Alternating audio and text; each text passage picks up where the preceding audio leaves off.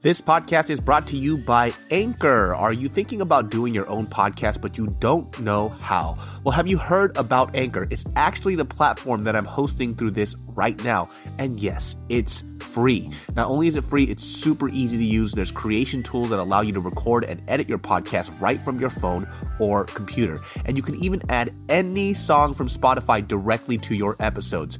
Anchor will distribute your podcast for you so it can be heard on Spotify, Apple Podcasts, and so much more. It's really that easy. And guess what? You can actually make money from your podcast with no minimum listenership. That's a big deal. So it's really everything you need in one place to make an amazing podcast. All you have to do is download the free Anchor app or go to anchor.fm to get started today.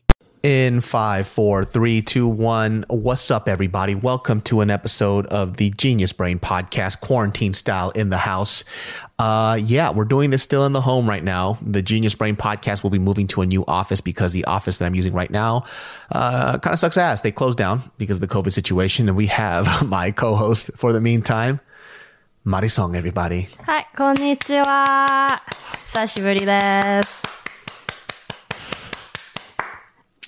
My fiance of now not even a year, mm. um, but my girlfriend for four before fiance. Mm. About. Mm. We, I proposed to her in Japan, ne- next to the Kamogawa River.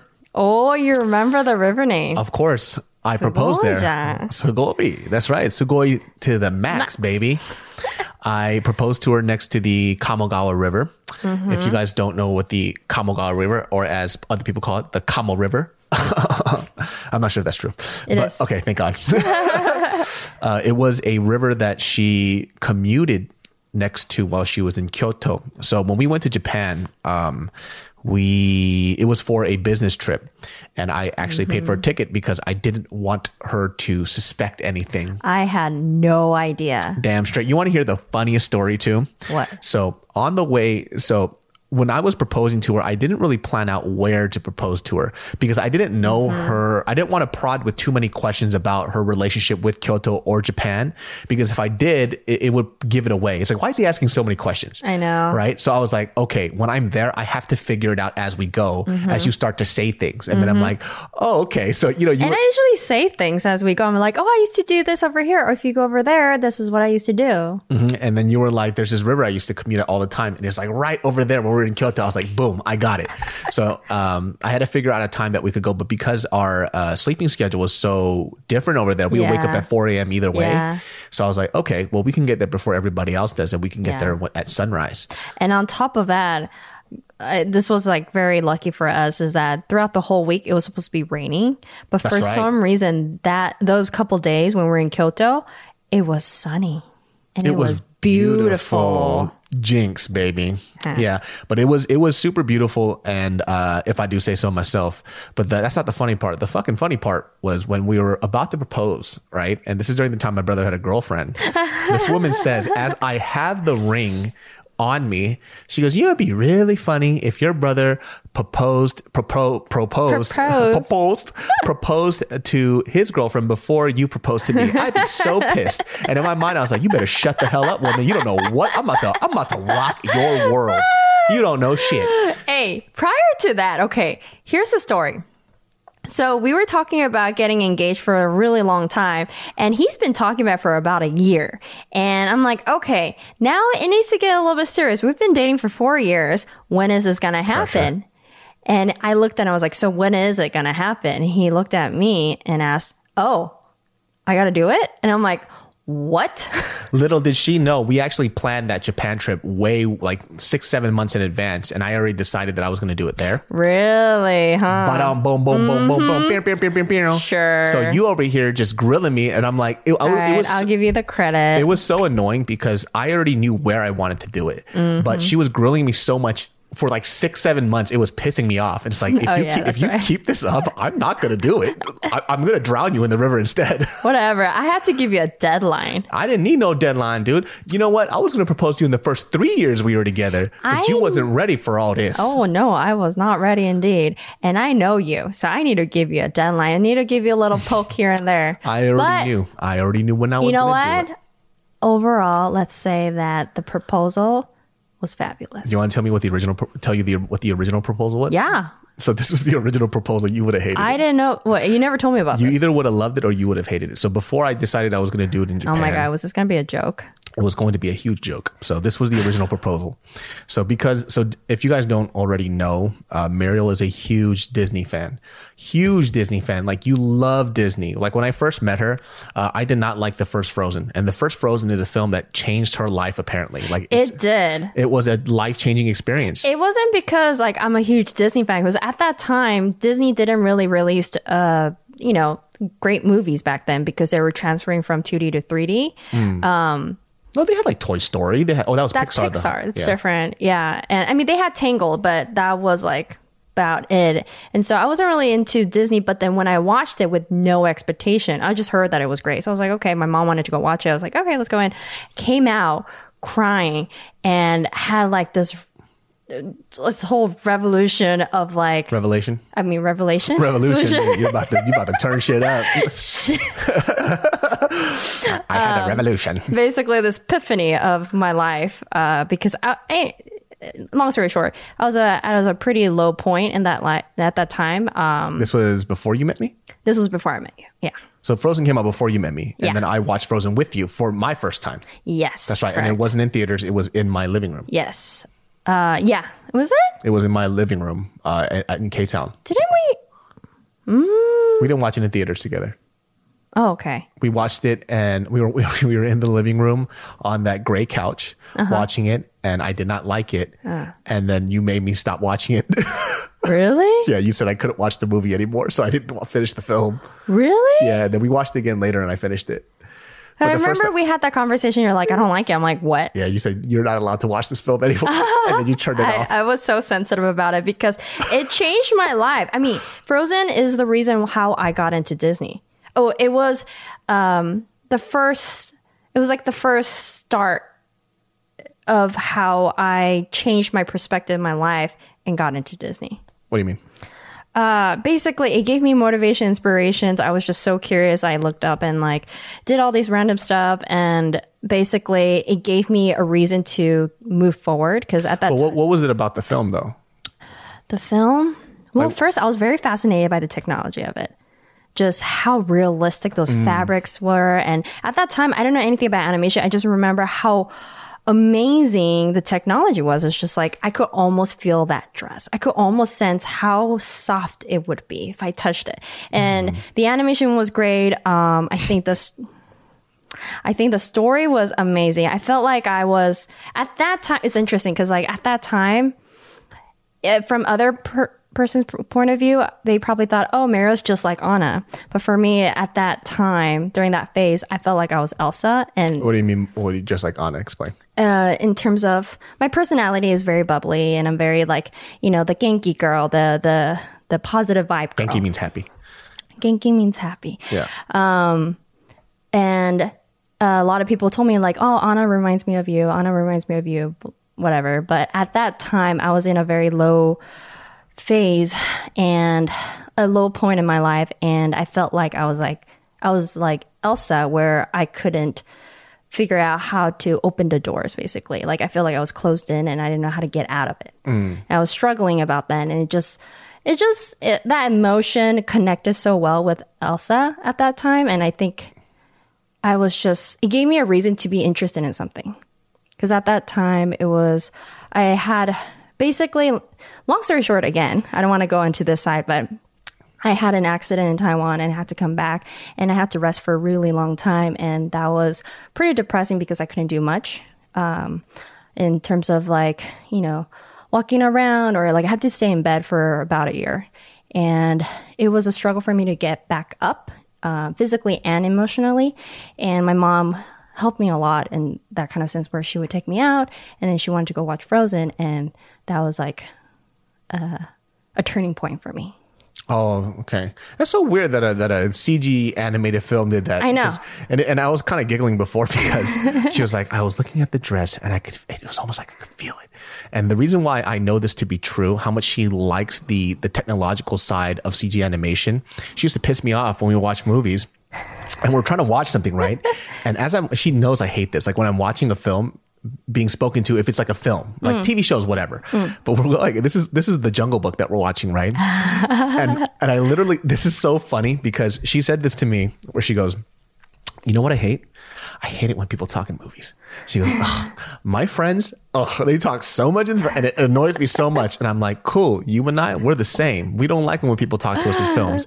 Right when the movie starts, do you see the CG animation in this film? Let me tell you something. So when they do this, I looked at it, I was like, "What the fuck?" I don't. I mean, because like they weren't doing anything, they weren't talking, so I was just the admiring. movie just started, and then you wanted name. to break down the technological advancements of this. Think about it. I'm the less person, the less talking person. I could only among my friends. I would strangle them. yeah. You know who hates know. Ray hates it the most. I don't. I I wouldn't even go to the theaters with Ray because Oh, Ray doesn't go to the theater with anybody. He watches films Uh, by himself. Eh. Yeah, he, all he does is watch the films by himself because he can't stand when people talk talk in films, and he watches it like late at night yeah. Because he doesn't want anybody Uh. to be in there. Yeah. So I mean, Oh yeah, but anyways, the original proposal. Oh, yeah. just to yeah, give what the background for her for her Disney love.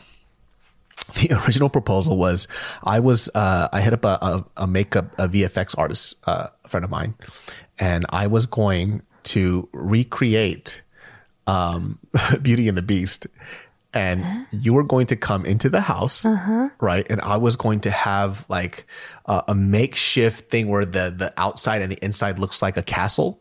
And when you come in, it's good. It, it was literally going to be set up where somebody grabs you, and then you know in that back area that was the podcast room, hmm. it was going to be set up as a cage, and you're going to be thrown in that cage, and inside that cage was going to be your father, not your actual dad, but an, an actor that plays your dad, what the freak? and then he, and then you were going to have to trade places with him. Because I, by the VFX artist, the makeup artist was going to put my face as a beast. that is horrifying. then, then you would have to trade places with your dad, Uh-huh. right? And then he would kind of like, I was going to get the actor to kind of nudge you towards the lines because you'll figure out easy that this is actually Beauty and the Beast. Uh-huh. Because you'll see my face. And then I was going to record everything.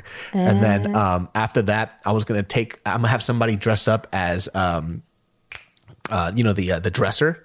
Oh, yeah, yeah, and yeah, she was yeah. going to be in my room, and we are going to decorate it out as in Beauty and the Beast stuff. Well, that's take a- you to the room, and then she was going to make you dress up for dinner, and then I was going to scream, "Would you like to come to dinner?" And you're going to say no because you know the lines, Yeah, yeah. and then I was going to scream at you, then starve. and then I go cry on the bed. yeah, and it was going to be a, this whole funny ordeal. But then I, I kind of like pan- That's a lot of work. it was going to cost a lot of money. That's why just the uh, the makeup alone was going to be like three grand. So like that. yeah, when you're a millionaire, let's do that. when I calculated how much it was, I Uh. was like, this is going to cost more than the ring and the trip put together. Uh, Just because I wanted to laugh. You know what I mean? I was like, this is the most expensive joke ever. It was going to be like, Uh-huh. Yeah. like, I think like close to like 12, like, no, it was a lot. Yeah. It was, it was a lot. It would have been a great video. It would have, but I think the video would have just been more for my entertainment. I don't know if I would have liked that as a proposal. That it would've- been hilarious, but the original one was to scare you shitless and make it Disney themed. And then I was advised not to do it. you know, who advised you? Everybody. Okay, great. Everybody, thank you so much. Yeah, that's what the original proposal was. Because if you ask me, how were you going to ask me What is then? that noise? Oh, never mind. Go ahead. I don't know. How are you going to ask me? What? Like, how were you going to propose at the end? Well, after I tell get you upstairs in the Ann Star thing, right? I was gonna dress up, and then downstairs in the living room area was gonna be put up as like a ball area, and we would dance and everything else. So it would be like a mini. It would be a mini version of the film, just very sped up. That's a lot of work. It is. It was just one of I- those things that it was. I was trying to be really creative with because I thought it'd be fun. It'd be really, really funny. that would be, but it's a lot of work. It is a lot of work, and just Yeah. that makeup alone would be ridiculous, and it's a very long process. And how would you change from, oh, would you be Beast the whole time? Yes. it would have been funny. A really fat beast. no, I was I was skinny by then. Yeah, yeah, you were pretty Yeah, skinny. I was I was thin by then. Yeah. Yeah. But that was the original plan. I'm so glad that didn't happen. That was quite entertaining to hear. But 거기까지. It would've Only been- up to there. it would have been funny. yeah. But anyways, guys, you guys were very interested in us talking about this show called Terrace House.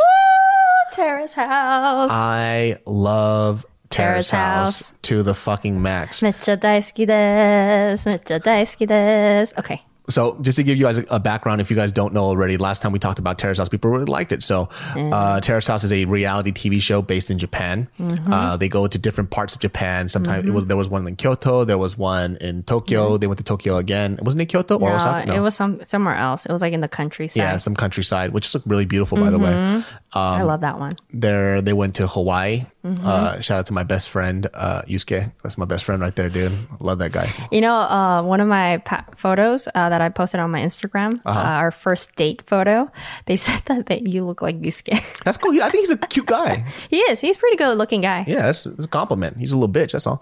But um, Yaks. Yeah, but uh, yeah. So in this new season, it's so interesting because there's a character that I really, really enjoy on, on the show. His name is number one. First of all, she loves this guy, and every every fucking woman on this show. If you guys watch this latest season, they love this guy. Um, he left later on, but his name is Ryo. Oh, he is this basketball player. Ryo. very handsome. This is part three that we're talking about. Prior to that, it was part two where Pepe, Pepe left, and I'm really sad. Oh Pepe wait, was this Italian uh, manga artist. Pepe left in beginning of part three. Actually, In the beginning of part three, he was there for a majority Oh my of the time. Oh my god, the first episode, of part three, where he finally saw his um his first publish. Yeah. Oh, I cried so much. Pepe is a really cool dude. He's this, he's an Italian uh, manga artist that moved to Japan.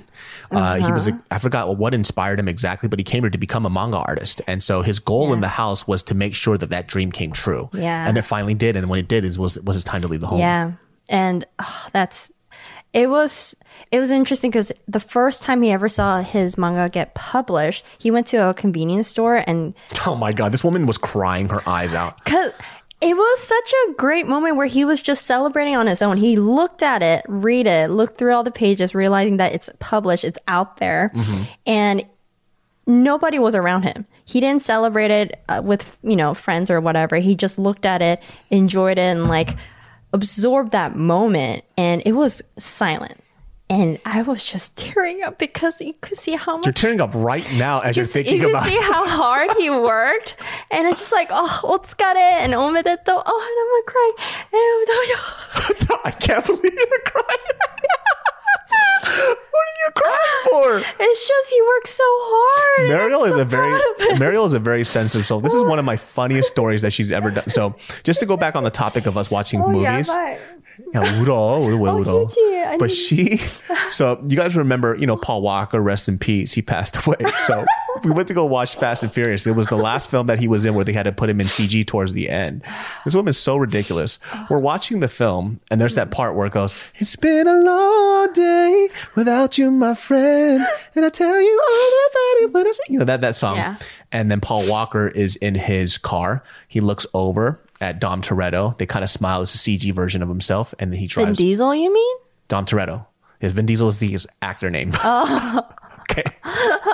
he didn't play. he- Because you said Paul Walker, Yeah. and I was like, okay. and then so he. That's true. That's my bad. But as he's driving off, they kind of look at each other, and that song comes on, mm-hmm. and I see Mariel bawling her eyes out. As if she was at a funeral. Like you were crying so much. thing. Like I understand the tears part, right? Uh-huh. But the amount that you were crying was unreal. And I looked I was over. invested, okay? I grew up watching Fast and the Furious. I watched most of the sequels. So I'm invested in this. so did I. But the way you have no emotion. I, it's, no, I was a very emotional part, but it's not the fact that you cried. It was how much you were crying that threw me off. the song didn't help, okay? And then the what she responded to was the most ridiculous thing I've ever heard. I go, "What? Why are you crying so much?" Like in the theater, she goes, "It's my final goodbye." I was like. Are, are you best friends with Paul Walker? Do you, are you telling me that something I know? Did you used to date him or something? It's my final goodbye. I am invested in these. Okay, when I watch it, I imagine myself being in that moment, in that story. That's why. When it, when Pepe was looking at it, nothing was happening. It was the grandma that was there that I think sent it over the edge. It did. It did. I was getting very emotional when I, I was just like, man, I'm so proud of you. I don't even know you, Pepe, but I know that you're very passionate. You work really hard for it, and then you achieved Yeah. it. Compo- uh, uh, eh? Composed? What? Oh my God, I lost a word. Yeah, either way, she was very, very emotional at that scene. And he was Yeah. actually one of my favorite characters. And the reason why is like, he has a quality that I really, really enjoy. So, uh, and what I mean by that is that I think like growing up for for me anyways, uh people were categorized in in certain things and you couldn't break out of it. Like for example, if you were a jock, you were a jock. And and what came along with jock was that you were a muscle meathead that was that had a very low IQ. That's just what you were, right? In high school I think a lot of people do that. Uh, if you're a, uh, if you're a geek, you're a nerd. You're the guy that's a point dexter, he gets good grades, he's Yeah. never going to get a girlfriend, he's a dweeb, whatever, right? And then what we're finding out now specifically because of like social media and people being able to show out and they're finding that there's a community outside of this small little box that people put you in uh-huh. that you can be multiple things, uh-huh. right? You can be a dweeb that's Charismatic. that's charismatic, that has confidence. Mm-hmm. And that's what Pepe is. Mm-hmm. Pepe is a fucking dweeb, but in the best way possible. Mm-hmm. Like he's nerdy, he likes his little cartoon, his mangas, um, and he's kind of like he's like freaking Italian as shit. he's like hyper Italian. Yeah. He's a shy Italian. Um, Yeah, sh- like he's a little bit more reserved than like the typical like machismo Italian Yeah. man that you know that you kind of picture with like a rose in his mouth, like making pasta every day. Yeah. which he did make pasta almost every day. I know. And it looks so good. Yeah. Um, but he kind of like categorizes what I like about somebody is that you can be very cool, you can be very charismatic and confident, even Mm-hmm. though categorically people think you're very dweeby. Because dweeb is not an insult. It's just kind of like it is what you are. Like you're a dweeb. Mm-hmm. Like but you're a geek. yeah, You're you can be a geek or nerd or whatever, but it doesn't mean that you can't be cool. Yeah. And that's what I really liked about him because he kind of he doesn't he has no shame in He's very true to himself. Yeah, he there's doesn't nothing to be hide. ashamed of. He doesn't perform like you know. And when he likes a girl, he he shows who he is. Yeah, he's a good looking guy. Uh, he's like he's not muscular or anything Mm-hmm, like that. He's just he has his charisma about him, his confidence. Yeah. He's very goal oriented. Very adorable. Very passionate. He's. I think he has a good sense of humor. Very great sense of Yeah, humor. very positive. Mm-hmm. He's very optimistic. You know, it's just you see the bright side of him, and I think that's very attractive. And so like and it's it's very refreshing for me to see because I see or I used to see a lot of people, and these are the people that I distance myself from now. Mm. It's like uh, especially like in social media. Mm. You know some of these YouTubers like when they were younger, or mm-hmm. not even just YouTubers, like people who are actors or whatever. For some reason, there's this weird habit when people come into the city, mm. they stop being who they were before because they come into a new city and they try to create a new identity. Mm. But it's like, let me tell you something. If you were a dweeb since you were fucking one years old like I was, you're a dweeb all the way through and through. It seeps out of your skin. Problem is now is like what I hate is the it doesn't have to be a dweeb or a nerd. It could be like a thug or whatever. You are who you are. Just own it. And when you try not when you try to be something that you're not, it's so uncomfortable looking at you and being around you. Is this? Are you talking about people who are adults? Or? Adults, these are adults. Okay. Yeah, Because I'm thinking like, well, like college, people go to college to Oh, like college. find find themselves, but they don't know who they are. Yeah. So they like put up a face on it. You know, they try to become a whole different person, Mm-hmm. and I think that's a great phase to explore who you are. But then after you pass your college phase, like I think that's when you should be really true to yourself. or try, try to figure it out. And Yeah. it, it, it's sad because it's not just a college thing. I thought that in colleges, that's where it would end because it was very prevalent in college. And I would see that Mm-hmm. in a lot of people. For, for example, there was this dude that I met in college. Uh, I talked about it before with Joe. His name was um, Andy. And long story Andy, sh- what? Uh, he was a Chinese dude. I can't remember. Andy Lamb. I want to say Andy. There was one. There was a guy named Andrew Jang, and there was another dude named Andy. Oh God, it's blanking right now. But if I think about it, I'll remember his name. Uh-huh. But long story short, if people haven't heard this on the previous podcast with Joe, Andy was one of those guys that was clearly like a, a, a geek in the worst way possible. Not a very cool geek or nerd, mm-hmm. right? It's like I had this other friend. His name was Tony. Mm-hmm. Tony, I love this guy to death. He was like a magnet school kid, mm-hmm. but just the coolest like nerd dude I ever met in my life, right? Uh, this other kid, Andy, he for some reason thought that he wanted to, to convince everybody that he was a gangster, like a like a Why? I don't fucking know, but I kid you fucking not. I, I can still It's remember attractive. I can still remember clear as day the first time I ever saw him. Uh-huh. It was it was at not my dorm, but my friend, uh, but my friend's dorm, and that was the dorm that I used to kick it in a lot. It was an older dorm, but it just had all my friends there. That phase, it was during college. I guess, yeah, that was, Mm-hmm. he was popular. it, I remember him because his room was at the far end of the dormitory, Mm-hmm. and when he was walking up to me, he had a wife black beater. He had a a, a, a black wife beater on, a wife black beater. This is quarantine uh, side effect. Yes, he had a black tank top. Mm-hmm. on, you know, the ones that you get from Fruit of the Loom, the really tight one to your body. like a wife beater? Yeah. Uh, yeah. So those super tight ones. Yeah. And then he was wearing these uh, baggy basketball shorts. Uh-huh. He kind of had, he was kind of hunched over a little bit, had these little Asian spikes in his hair, and he was like kind of sagging and walking at the same time. And I thought it was like a joke. I was like, who is this guy? Is he like, Making a joke or something, Uh-huh. but he's like, "What's up?" And I'm like, "I'm gonna slap the fucking shit out of you, dude!" Immediately, because he was trying to act all tough, kind of mean mug people, Uh-huh. and I'm like, "Bro, first of all, he had like a stutter, right?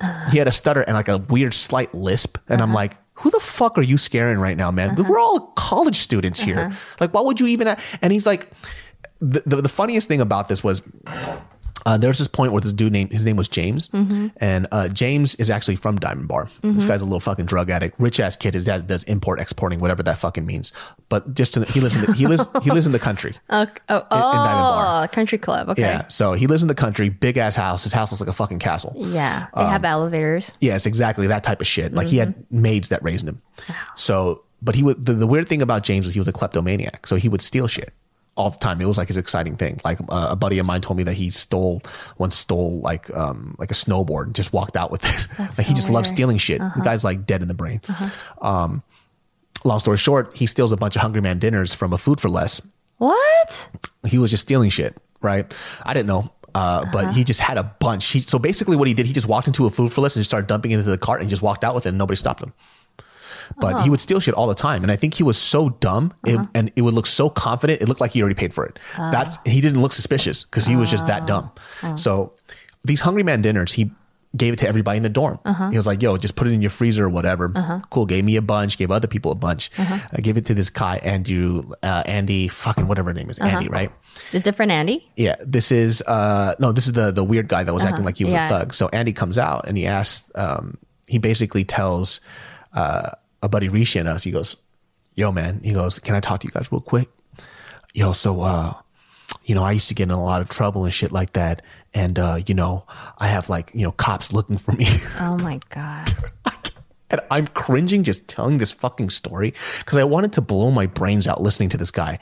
And he was like, I can't have these Hungry Man dinners because I might have to go to jail if I get caught with this stuff. And I'm What like, the heck?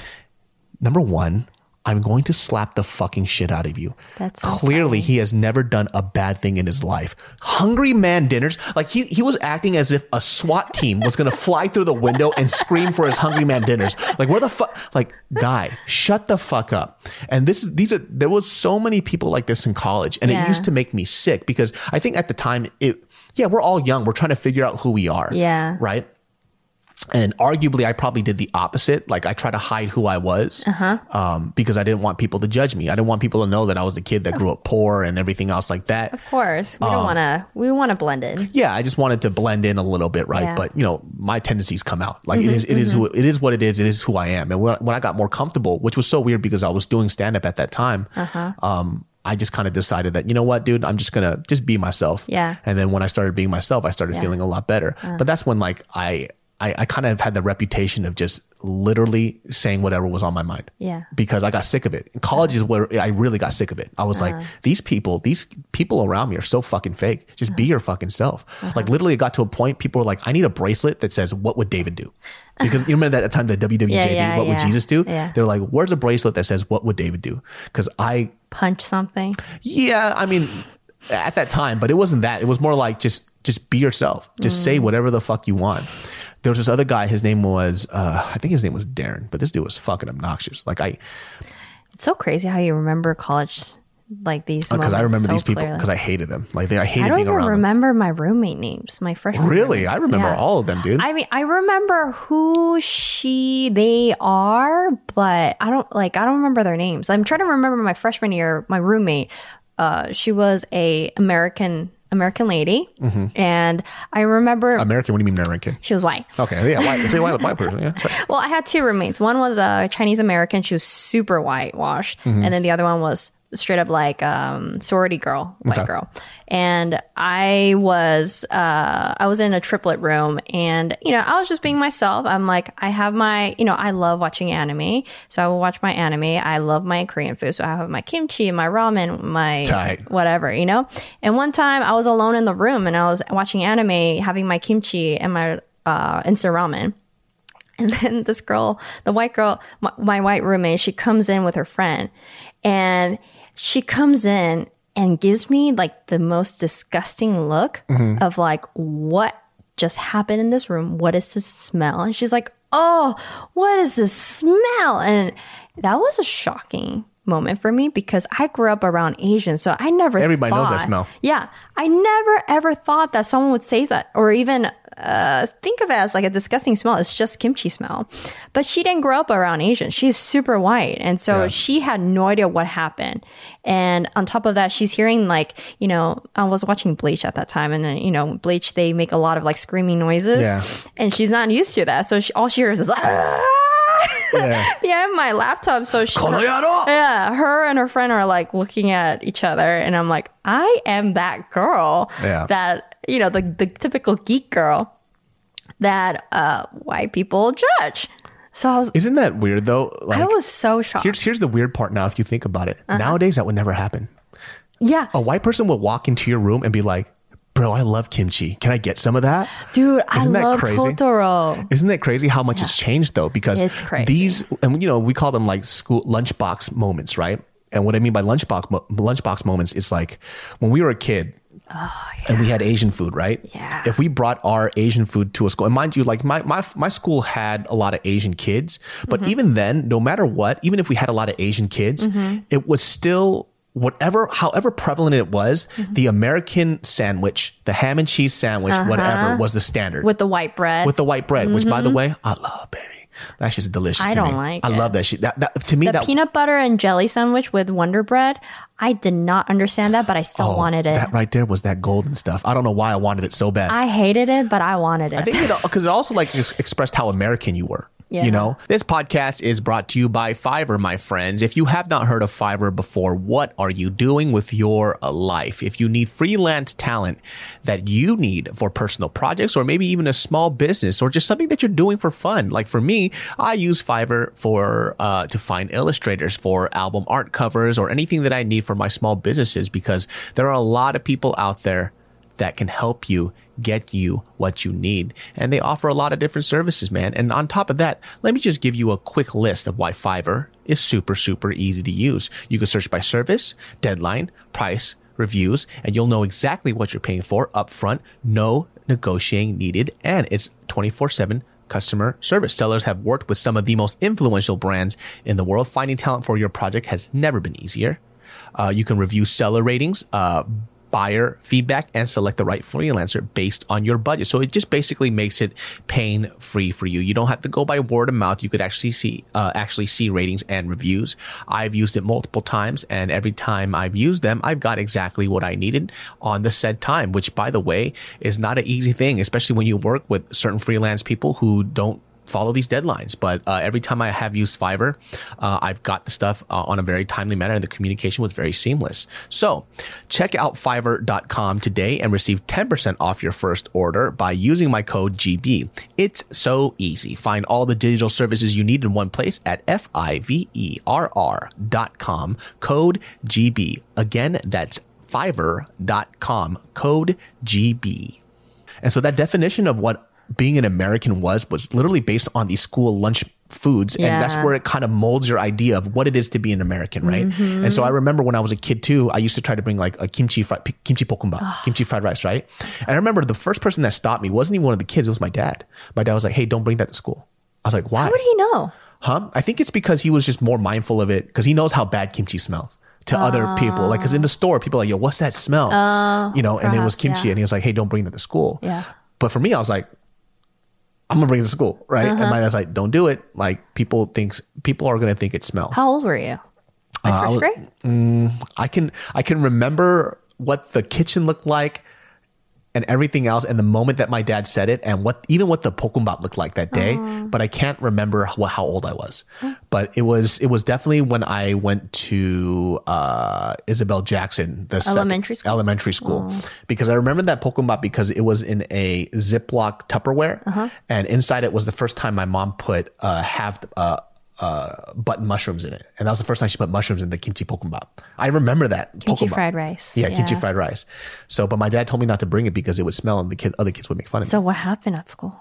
Uh-huh. Eh, Did you microwave it? Is there a microwave back then? No, no, no, no. You just eat it cold. Oh, because I, can Yeah, eat it cold. I remember it was not good when I bring it to school. I was like, Yeah. "Why is it cold? I don't like this." And then, yeah, I would have friends who'd be like looking at me, and I'm like, "I want Lunchables." Yeah, and it's and, and that moment too is so weird because, I mean, I'm pretty sure that girl was, you know, she didn't mean any harm when she was looking at you eating your food, but it is a weird smell. I mean, let's just be real. Yeah, it's not a good smell. Yeah, it's fermented. It's fermented fish and shrimp. Smells like that's- trash. That's fermented by the mean just means like you're rotting it in a Yeah, in a bowl. yeah. It's it smells pretty bad. Like does. I, I get it, you know. I yeah, I just didn't, you know, I mean, middle school and high school, I grew up around a lot of Asians, so it was I was accustomed to like it's fine to just eat it. Also, it was my first time. I mean, it was freshman year in college. Oh, so, yeah, you don't know that shit. I don't know anything about sharing rooms with like random people.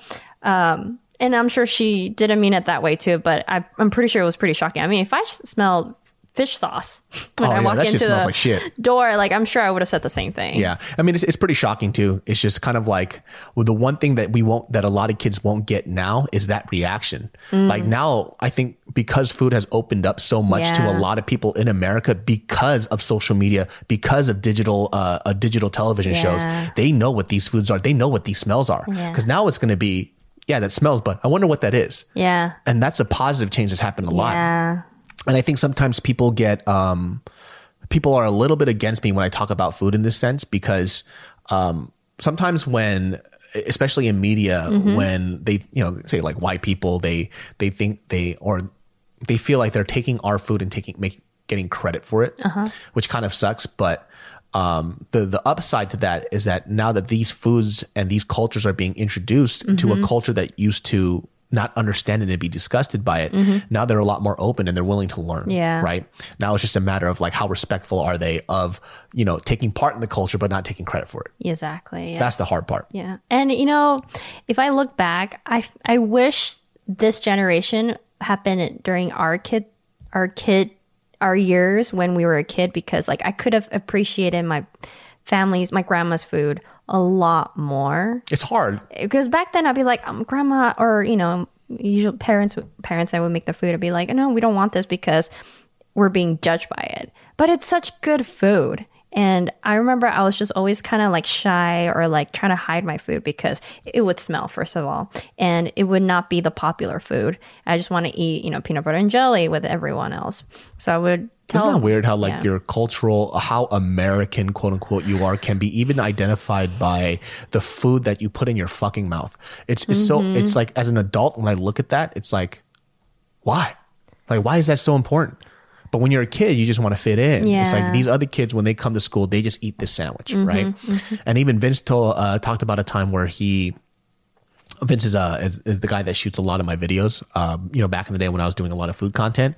But Vince told a story to me a while ago where he I forgot what it was. It was like sushi or something that he brought to school.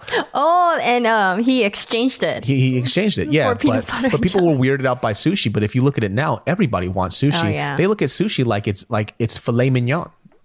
you know, like you bring sushi to school Yeah. now, they're like, "Yo, let me get some of that. Fancy, That's some fancy stuff." Yeah, yeah. And it's it's it's weird watching the evolution of food and people people. I love it. I love that people are appreciating now. and, Like people are understanding or they want to understand of like, you know, Asian food of it. Like me bringing kimchi to work now is not a weird thing. It's Yeah. just like they know it smells. So I'll make sure, you know, to be mindful about Yeah. it, but they're not to be disgusted by it. Yeah, and and that's that's the cool thing too. Where I think even though like during these times it's kind of it's kind of Mm. rough because you see like certain areas are still the way that it is. Like you bring a bottle of kimchi, they'll make fun of you, right? Like maybe like the Midwest or some Mm-hmm. Oh, shit sure, like that, yeah. right? There's still you know big pockets Bless of this country. You know we're we're very blessed to be in California, right? Um, but the cool thing is that in California, from what we've seen, it's there's a progression now, Mm-hmm. right? It's like that definition of what it is to be a quote unquote American has changed a lot in California, right? Mm-hmm. Yeah. Because now your Americanness isn't necessarily based on like the color of your skin or what food you eat. It's more like how much you appreciate this country and how you behave. Because Mm-hmm. now to be culturally inclusive is becoming more American. I I feel anyways in in a city like LA. Yeah. It's interesting because it is definitely more inclusive, but also very, you got to be very sensitive. You got extra sensitive of like what Yeah. you're going to say, how you're going to say things. Um, I think there definitely needs to be a balance of that because sometimes I think people are just overly sensitive. Um, but It's a good progress. it's it's swinging back and forth. Like some, you know, there were times where people were a little too crass. Uh, like you know, when we look at stand up back in the day, even uh. Eddie uh, Murphy talked about yeah. this, where Eddie Murphy said like he was embarrassed, like when he looks back at some of his material that he used to talk mm-hmm. about specifically when he came to the gay community, calling them faggots, you know, and kind of making these jokes in the expense of making fun of them without any nuance. Mm. You know, even Eddie Murphy says this. He goes like, "Yeah, I look back at that, I kind of regret that." Like, mm. you know, like he wasn't making an observation about gay culture in the way that he doesn't know it. He was making fun of it, and they were in a butt of a joke, you know. Mm-hmm, mm-hmm. And it was it was more like faggots in a negative way, mm-hmm, you know. Which of course it could be always probably always interpreted in a negative way. Yeah. but. If you kind of grasp what I'm saying is that uh, that uh, there's a generational gap. So before Yeah. people were really extreme, and now we swung to the other side of the, The pendulum, where it's like you can't say anything. And I get really sad because I watched um, recently. I saw on Netflix the Dave Chappelle Mark Twain Award, and watching that was something that kind of makes me want to go back into doing stand up again because a lot of a lot of comedians are the ones that I like anyways that say things um maybe not I want I don't want to say important but can make a joke out of anything right in that comedy realm is starting to disappear because they're so scared to say anything because they might offend somebody Yeah. comedy is is going to be offensive you're Yeah. supposed to say things that you know that you either think it's just about how you do it Yeah. like there's a sacred space in comedy where I truly feel that people should be able to work out their material. And if you don't like it, you have an option to not listen or just to leave. Simple as mm. that. But if 80% of the crowd's laughing and there's 20 and there's like that 20% or maybe even 5% that are mm. like, that's offensive, then guess what? That comedian's actually doing their job. Mm. You know, and it's also you're not it's a I guess different back, space. Yeah, back in the days, like you would, you know, you would apply to go and watch them. Like you are. Yeah, you're the one who went there to watch a Yeah. comedy show. But now it's like anyone could attend. Yeah. Like you could totally make something that's not true, make it into something that's very offensive, and it could they'll spread. upload a video Yeah. and, and and the thing about that too is like i'm not saying that you're not allowed to be offended you are a hundred thousand percent allowed to be offended but you should allow them to still perform their jokes because you're allowed to be offended they should still be allowed to perform their jokes yeah, that's really challenging. it's it's a weird balance. Yeah. Like I, I I understand too because uh, I had to look back at this guy named. Uh, I did a podcast about it. Uh, it was what's his name? Shane Gillis. So Shane Gillis had a podcast and he was talking about how, you know, he was just you know just saying really like racially insensitive tough stuff towards Asian people. When people ask me, it's like, don't you wish he was canceled? It's like, I don't think Shane Gillis's career should be canceled because he said like highly offensive shit. Mm-hmm. You know, because as a comic, I don't know whether it's because I'm more human or I'm more comic. I'm like, that's a crappy set, I guess, you know, like just whatever. Because in his defense, he was saying that those were jokes. But when I was listening to him talk about Asian people and Asian culture, it didn't sound like a joke. It just mm. sounded like he was observing how disgusted he was of Asian people. Mm. So I was like, if that's that's not a joke like there's mm. no nuance to it. Like you're not pulling a stand-up set you're not making a joke. And i and i listened to that podcast the full of it and i was like no there was no setup to it. There was no joke after it. It was just him and his buddy or his brother talking about how disgusting asian people are. And i was mm. like uh, if there was a joke in it i i definitely would have gave it a pass. Mm-hmm. But at the, but when you when people ask me like should Shane Gillis have been canceled, I say no because he'll rework his shit. He won't do that again, and then he'll make some other material. And I'm pretty sure he's fucking funny because Shane Gillis actually got into SNL. He was an SNL So cast did member. he did he have a comeback about how he approached the comment the joke? Uh, I, I saw this interview of him afterwards, and he felt that he was like misrepresented or or whatever. Which I don't think he was misrepresented. I think the the sad part is is that, um, if in fact it was comic, I don't think he should get canceled over those Mm-hmm. type of things. I, I think canceling somebody because you don't find his jokes funny is weird. Yeah. like I have the right to be offended as an you Asian. could criticize, but Yeah. not cancel. Like it's not the end of the world. It's just you got to learn from it. Hopefully Yeah. they accept it and learn. it's hard though, but because people get excited that they can cancel somebody's career over them being. That's the thing right now is that I think that's what people are so afraid of. Like yeah, they're always afraid. Yeah, that it's so much easier to ruin someone's reputation now. Mm-hmm. Well, here's the thing too. It's like I, I- I read this quote. Somebody said that just because it was like just because you don't find it funny, it doesn't mean that it isn't. Or I don't know. It wasn't something like that. It was more like it was way more profound. I'm fucking this up. It was like just because you find it offensive doesn't mean that it's not funny. Uh. and that's facts. Just because you specific, there's a lot of people in stand up comedy, there's in film that I find their shit trash. But just because I think it's trash doesn't mean that it is. That's just my singular opinion of what it is. But it's those people who can't really say out loud in front of people. They're the one who are the loudest online. Oh, for sure. You know, so it's and those are the majority of the people. Unfortunately, they're the most active people out Yeah. there, rather than people who are the good people. Don't really say much, you know. Yeah. So I think that's the. uh, It's like there's a ups and downs to it. You know, you could be more exposed, but you could also, the more exposed you are, the more hates you uh, comes along with. Yeah. We were, we were talking about Terrace House. Well, we went to a random tangent. I know you went to a comedy section. I'm like, that's not my field, but cool. But you know, Pepe, just to go back, I love Pepe. She loves Ryo. And there's this other Did I really though? you really love Ryo. You you you were you Did I no, you're you're you changed your perspective of him because of the new season. oh my god, I love the new season. So there's this girl that came on. By the way, if I ever get to meet this girl, I want her on this podcast. Her If name- I ever get to meet her, I wanna, I wanna have a handshake. okay. Okay, maybe a hug. I want a She hug. is this German Air hug. girl. who- German, Russian. German. Well, I think she's German uh, ethnically, but she moved to Russia. So she's she's German descent, but she's uh, yeah, Russian in the sense of Raised her. in Russia. yeah, Yeah. raised in Russia. So um, But she went to Japan after high school and stayed there for about six years growing up. Uh, she wanted to go to university over there, uh, special university. I don't know if it was fashion or something where I believe it was for fashion. Yeah. fashion. Yeah. And then that was, she thought that was her passion. And then it, it actually developed to something else where she's modeling there and trying to become aspiring, aspiring actress.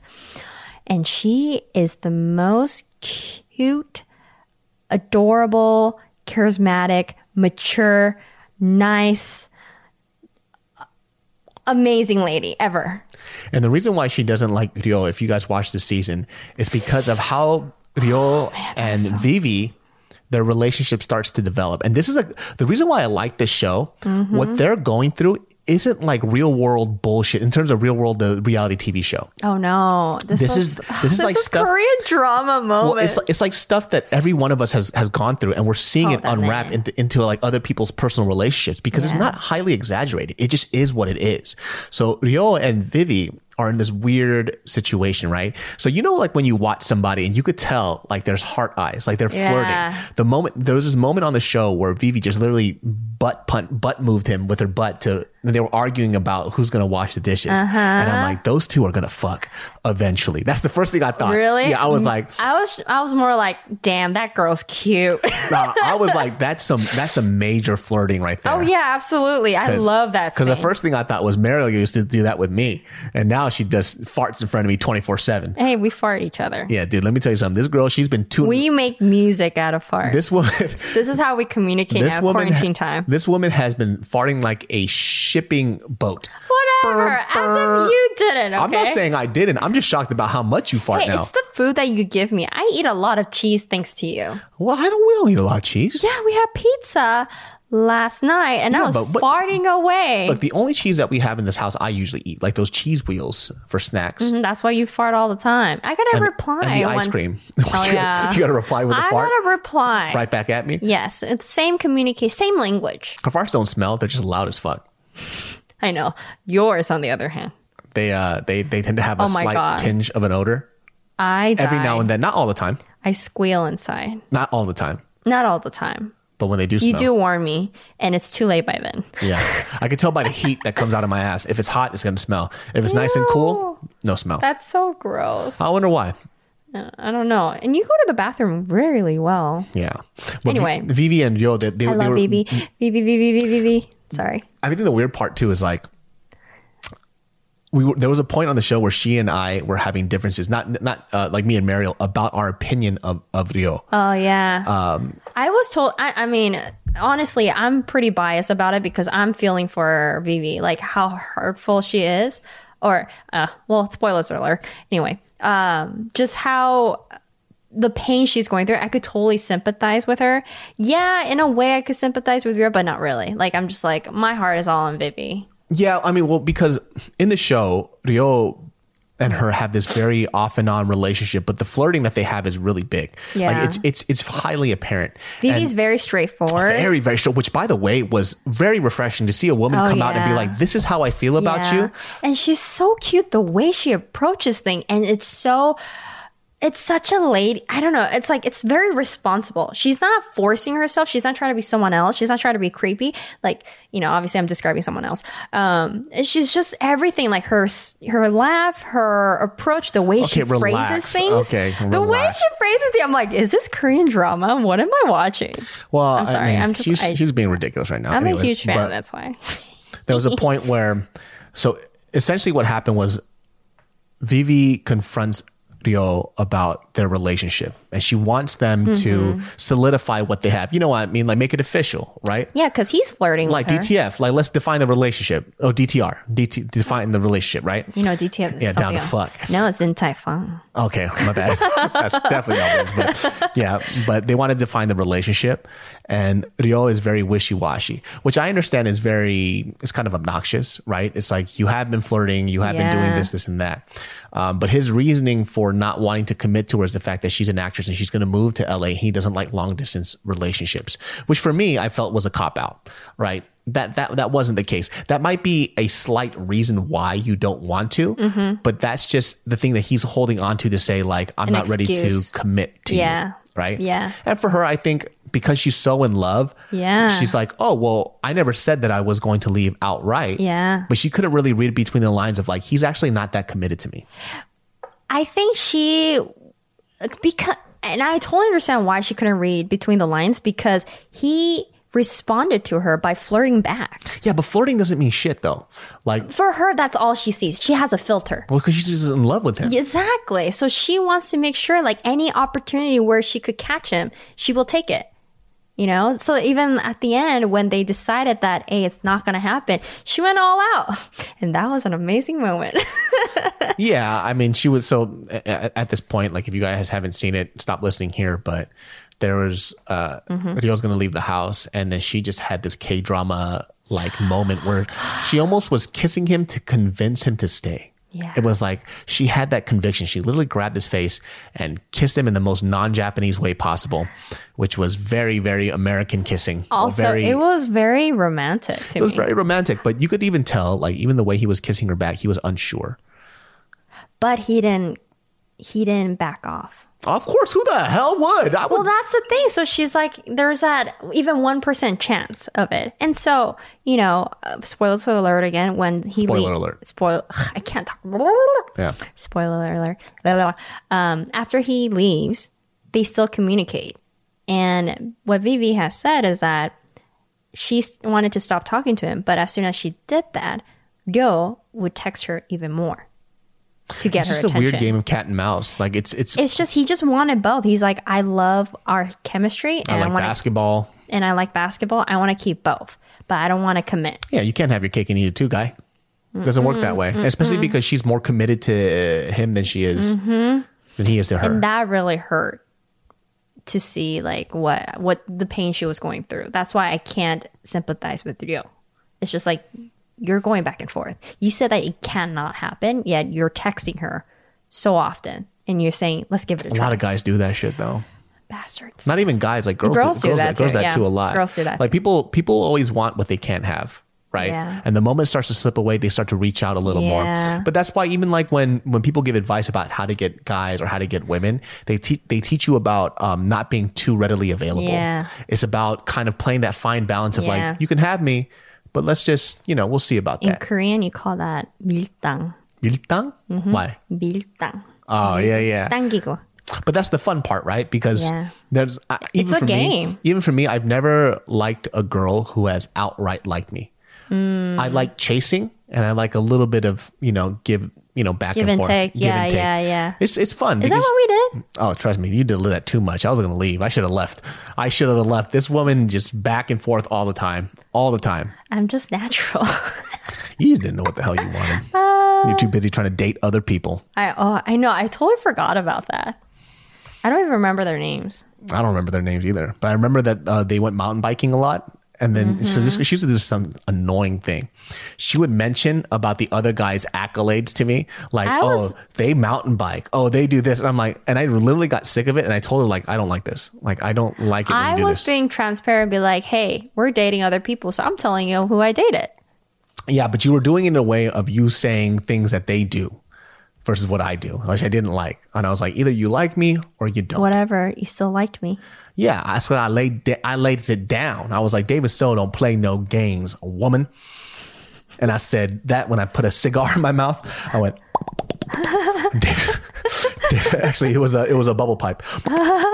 David So don't play no games like that. You like me, woman? What's up? And the little bubbles started coming out. Oh man, and then you got high. Oh yes, I got high from the bubbles. I got really really high from the bubbles.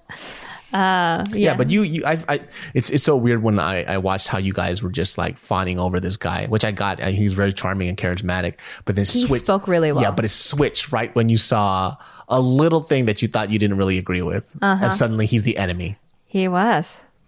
You just, it's just, it's one of those like, I knew it. He can't be perfect.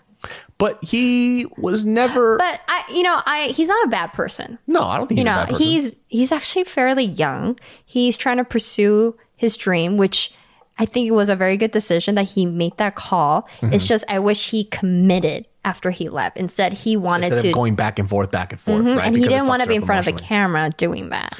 it's a little irresponsible on his part um, in terms of like him kind of not committing to what Yeah. he said he was going to do. But I was also disappointed in Vivi too. It's like, you know, you're letting this guy control your emotions. Totally. Like- she said, "It's your call. Do you want this or not?" Yeah. I'm like, oh, No, it's your call. It's like you it's your call.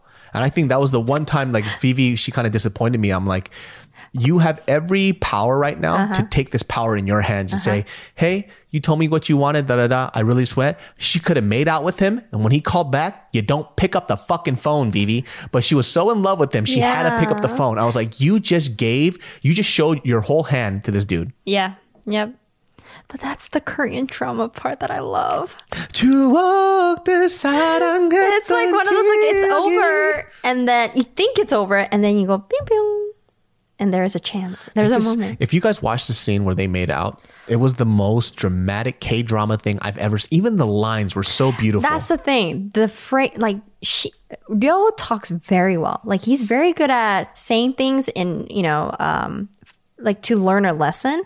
And Vivi just has always have these drama lines and so good. I'm like, how did you think about? Well, her? Jap- her Japanese is amazing. fucking amazing. Like I have unreal. my Japanese friends text me saying how amazing her Japanese is. Like I don't even speak Japanese like that, but just listening to her, I'm like, is her Japanese that damn good? Because there's a certain level of when you guys, if you, yeah, like oh my god, relax.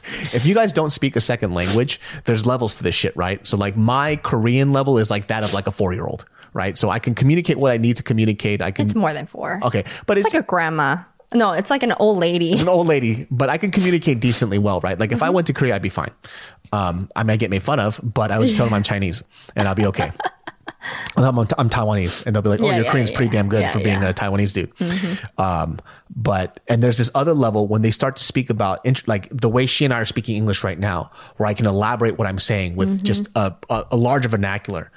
Um, that's the level that Vivi's at. Oh yeah. It's like she could speak Japanese like I can speak English. Oh, absolutely. Which is so crazy. Yeah. It, it it blows my mind. and she does it so well. She articulates her lines so well. It, it, that's why I think she's so mature, like compared to other kids. Yeah. I have to now. I'm thinking like that they're kids, but other roommates that she has, like she could speak so well, give advice so well, and it's not even her first language. It was the way she would give advice to when she was giving advice. I'm like, that's how I talk. Like that's and I, it took me till I, I'm I'm fucking 32. It's like what the hell? How- how's a 24 year old talking like that? It blows my mind because people usually her age that say that they're mature and they try to give people advice. It's very It's not like that. No. It's very immature and it's dumb because I was that age and I thought I was smart. But she's the only person I know at the age of 24 that I feel knows what she's talking about. Mm-hmm. Yeah. And it might be because she made the big move at 18 to move to another country and grow up. Yeah. So she's Yeah. Mm-hmm. experienced these things of having to grow up, these interpersonal relationships from working, being in school into a, in a completely foreign area where she, Especially the culture difference between Russia and Japan. Oh, she even said too. I think she said that. Uh, I forgot. Uh, somebody said something to her in German, and she says she said she speaks Japanese better than she does German now. Oh, really? Yeah, which is amazing. Yeah, that's. Oh, she she's has so cute too. She's so damn cute. She is so cute. The first thing that Mariel said when she saw, it, she goes, "Look at that body." girls are so fun. Girls check out other girls more than guys check out girls. Oh, you have no idea how much we check out each other's body. That's so funny. yeah. She's super cute. Uh, she got an amazing body, but most of all, amazing personality. There's one girl on the show that I really, really just is hard to like. Is this girl Hannah? Hannah? Hannah, ah, Hannah, not Hannah. Hannah is so hard to like, and Hers is up and down. I'm like, oh, she's getting better. And then, it, it was so weird because Hannah on the show also had a huge crush on on Ryo. Ryo, and she would just be sobbing, crying her eyes out because Ryo was giving more attention to Vivi. Mm, Number mm. one, little child. Uh, Yeah. You guys didn't even have a relationship, so you, what are you crying about? Number two, she was like upset that. Vivi was um, taking over or whatever, but Vivi was taking an initiative. You mm-hmm. didn't. You kind of stood back and you expected things to just happen. And then you got upset and you were crying mm-hmm. about something that you didn't take the initiative to change. You just mm. expected him to fall in love with you. It's like, why? she never had a relationship. yeah, it's like just because you're around, it doesn't. And then her friends were so fucking dumb. You know what I think though? I mean, Vivi obviously grew up a lot of life experiences. a lot of life experience. I'm sure she encountered a lot of people growing up, like not only in Europe but also in Japan. Whereas Hannah, she grew up in a bubble. She also plays sports. She's a, a professional wrestler, Mm-hmm. and I'm sure she grew up with a, certain people for a really long time, Mm-hmm. and she's living in that bubble, so she doesn't know what's outside of that. And I'm sure she didn't have that social experience that Hmm. Vivi would have had. I think the annoying thing was that her friends too were just as inexperienced, but they're trying to give her life advice. It was like there was this part in the show. This was the dumbest thing I've ever heard in my life. It was like, oh, if you bring your glass closer to him and he doesn't push it away, that means that he likes, Likes you. you. It's like, are you fucking three years old? All three of you grown ass women. You know what they say? Sports players, they are a lot more innocent than Because they just focus else. on their sport. Yeah, be- they're just they're just more pure and innocent. and on the show, I, I was I wanted to rip my teeth out watching her scooch over her little glass to see if he would push it away, and she looks so fucking desperate. It's like, Yeah. bitch, get your shit together, man. it like, only took up. like part two, the whole season, for her to realize, okay, I have no chance with him. he doesn't like you, Yeah. right? And so she's just like scooting over her wine glass or her glass over to see if he, for some reason, and it reminded me of like I forgot on it was in the Hawaii season where they told Yusuke like, oh, wear this T-shirt. It shows you're more mature. Girls will like that. Who, who the fuck told you that? That your fucking T-shirt is the reason that why this girl's gonna like you? Who the fuck says this? You, you, you're, you're taking advice from people who don't know what the fuck they're talking about. You know, they're, I mean, they're the people that they're surrounded by. So that's all you learn. Oh my right? God. That's exactly the point is that you're surrounded by certain people that has limited experience. So that's all you're going to know. So she's in that wrestling world with those friends. That's all they know. And it, like her obnoxious behavior that she has is that when she has to talk about something serious or be real about stuff, she starts giggling uncontrollably. Nobody, Yeah. so it's like, how is anybody supposed to take you serious? And then you get upset for people not taking you serious. Yeah. And it's weird too because on that end, she's she's also a type of person that what I've seen on the show, and the reason why I'm saying this, I'm committing to this this concept of who this person is, is because uh, from my personal experience from certain people from Terrace House, the show does a good job of representing who these people are. so. Um, Oh, God. She has this uh, this this weird thing of kind of like putting herself above people in terms of her opinion when she has very little life experience and she's mm. like a clearly a big fuck up herself mm. right? So she has this thing of like oh i can say what i want this is how i feel and she's very adamant about her position mm. which is okay. I think mm-hmm. that's fine. But it's like turn the tables around and look at the flaws of yourself.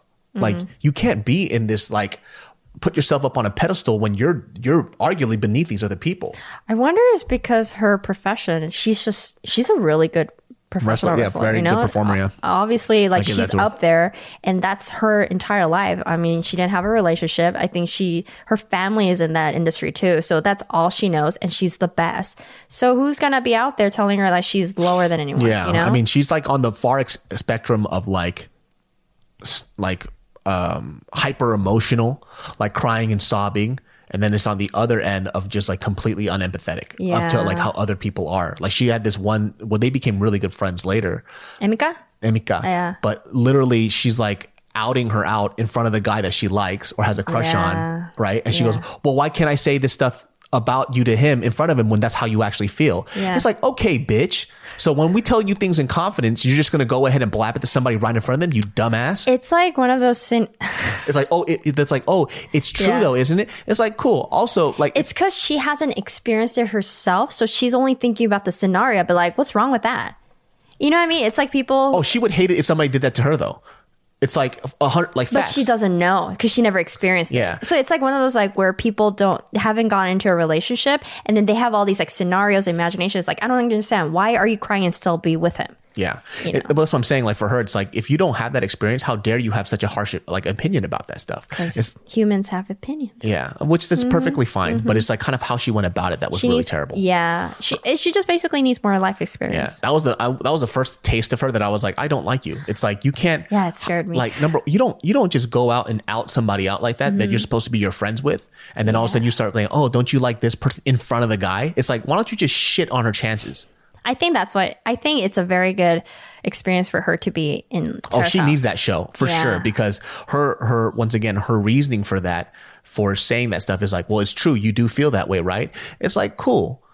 If, if that's the case too, right, and there's no nuance to relationships or conversations, and we're not going to consider other people's feelings, we can say whatever. It's like, which is not Japanese culture At all. Yeah, so I'm like, where are you? like where did the fuck did you get? Or it's Do just not. wrestlers not have that? Well, it's just not polite at all in No. any type of sense. It's like cool. It's like what if she did that to you? Like you like Ryo, and then as you guys are having dinner, she goes, "Hey, didn't you say this about Yo yesterday? About you think his dick is going to be really nice or some shit like that?"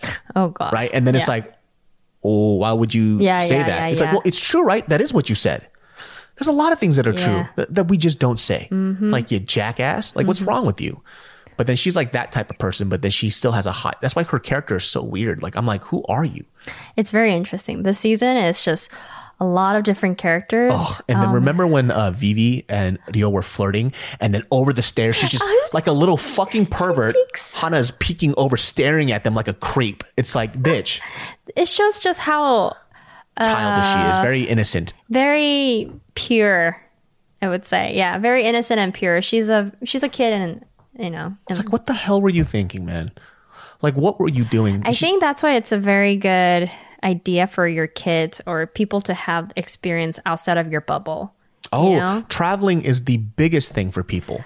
Living abroad. living abroad, living with people that you know that you don't really know. That's why Mm-hmm. college is for sure for me. If, if when I have a you know when we have kids, I even if they college isn't their life, they don't want to. I want them to at least go to college for at least a year. That I want them to experience dorm experience. Ah. Being in a situation where you're forced to live with other people who have different life e- experiences as you, Mm-hmm. and um, just kind of being in that weird. It's a weird situation. Like Mm-hmm. how, whenever in your life are you going to go to a new place, a new school, Mm-hmm. new people, forced to live with these people who live different. You have different cleanliness standards, Mm-hmm. right? Eat different foods.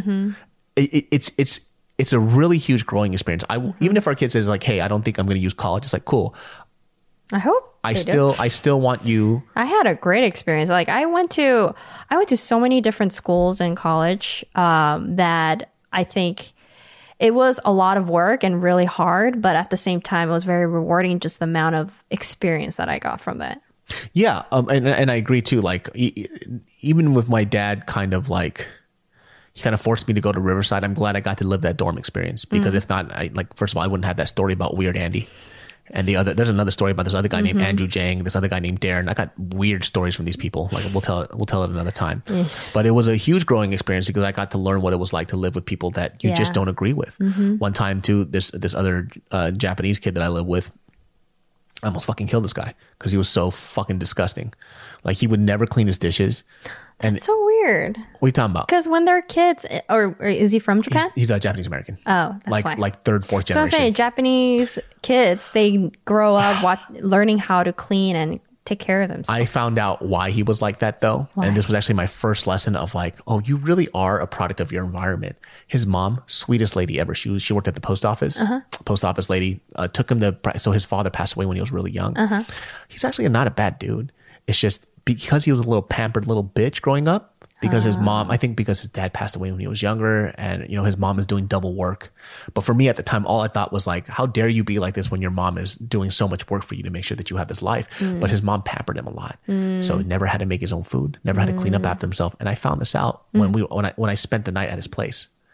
Uh, like he lived in Torrance and then, uh, we were kicking it and, um, he was like, "Oh, why don't you come over and just sleep at my spot Yeah. in Torrance, you know, and just to get out of LA." Yeah. crashed at his place, spent the night there, and I was like, his mom literally is just one step away from wiping his ass at the age of like 19, 18.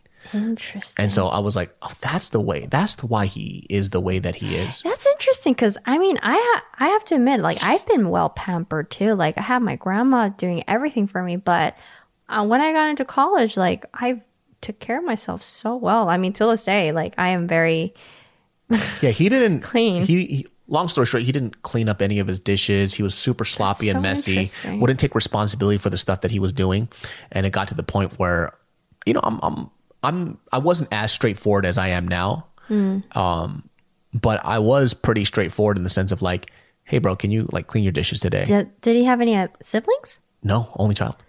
Um, and I was like, yo, can you clean your dishes? And um, I asked him multiple times. I forgot how many times now. I don't remember the specific details anymore. interesting.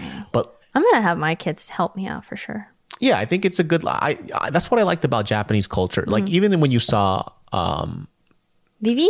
uh, Hannah, Hana, when she's a wrestler, right? Uh-huh. Yeah. Like these people are performers, but it's still their duty to clean the gym. Clean. It teaches you community. Like this is a space that you use, so you should respect it as Yes. such. I fucking love that. Yeah. I also like in Japanese culture in Japanese grade school where you where there is no janitor. Nah. The kids are the ones that Yeah. cleans the place because this is a place that you use. They sometimes make their own food too. That's awesome. Yeah. Because also teaches you respect the place because Yeah. it's like if you cleaned it up, you for sure won't be putting gum everywhere because you're going to be the person that has to scrape that off. Exactly. You work for that cleanness, so you make sure that you take care of that space. Yeah. And it's so interesting because when I was a kid, um, I always I remember this. Like I would I would ask my grandma, like, "Can I help you wash the dishes?" or "Can I help you cook?" But she always said no.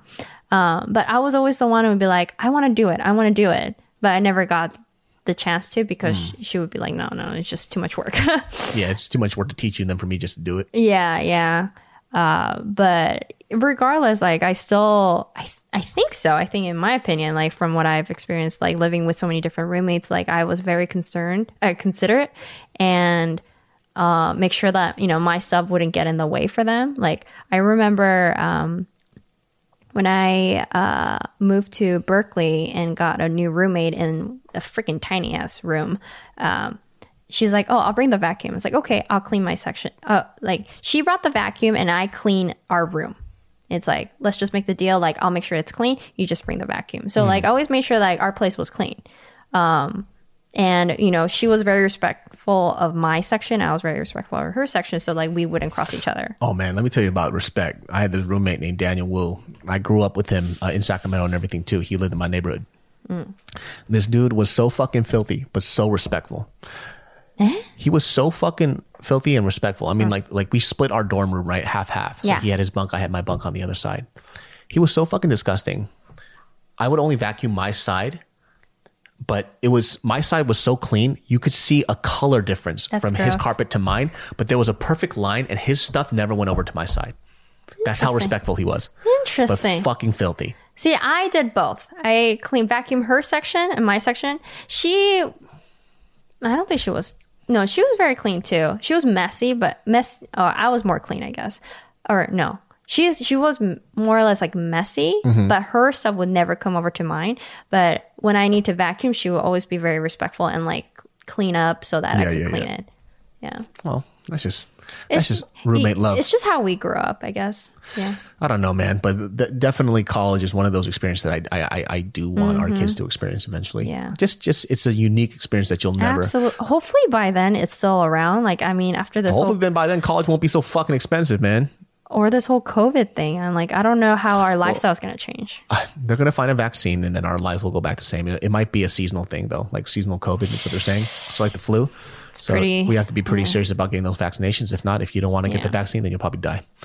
So Okay. deal with it then.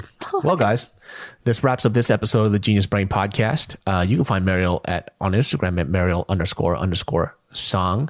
Uh, interesting talking about Terrace House and a lot of bunch of other shit actually. Yeah. Yeah. So uh, we will see you guys next time. Remember, every Thursday and Sundays is a Genius Brain podcast. And uh, yeah, man, we'll fucking talk to you then. Stay cool, stay sexy, and be cute, guys. I love you, bitches.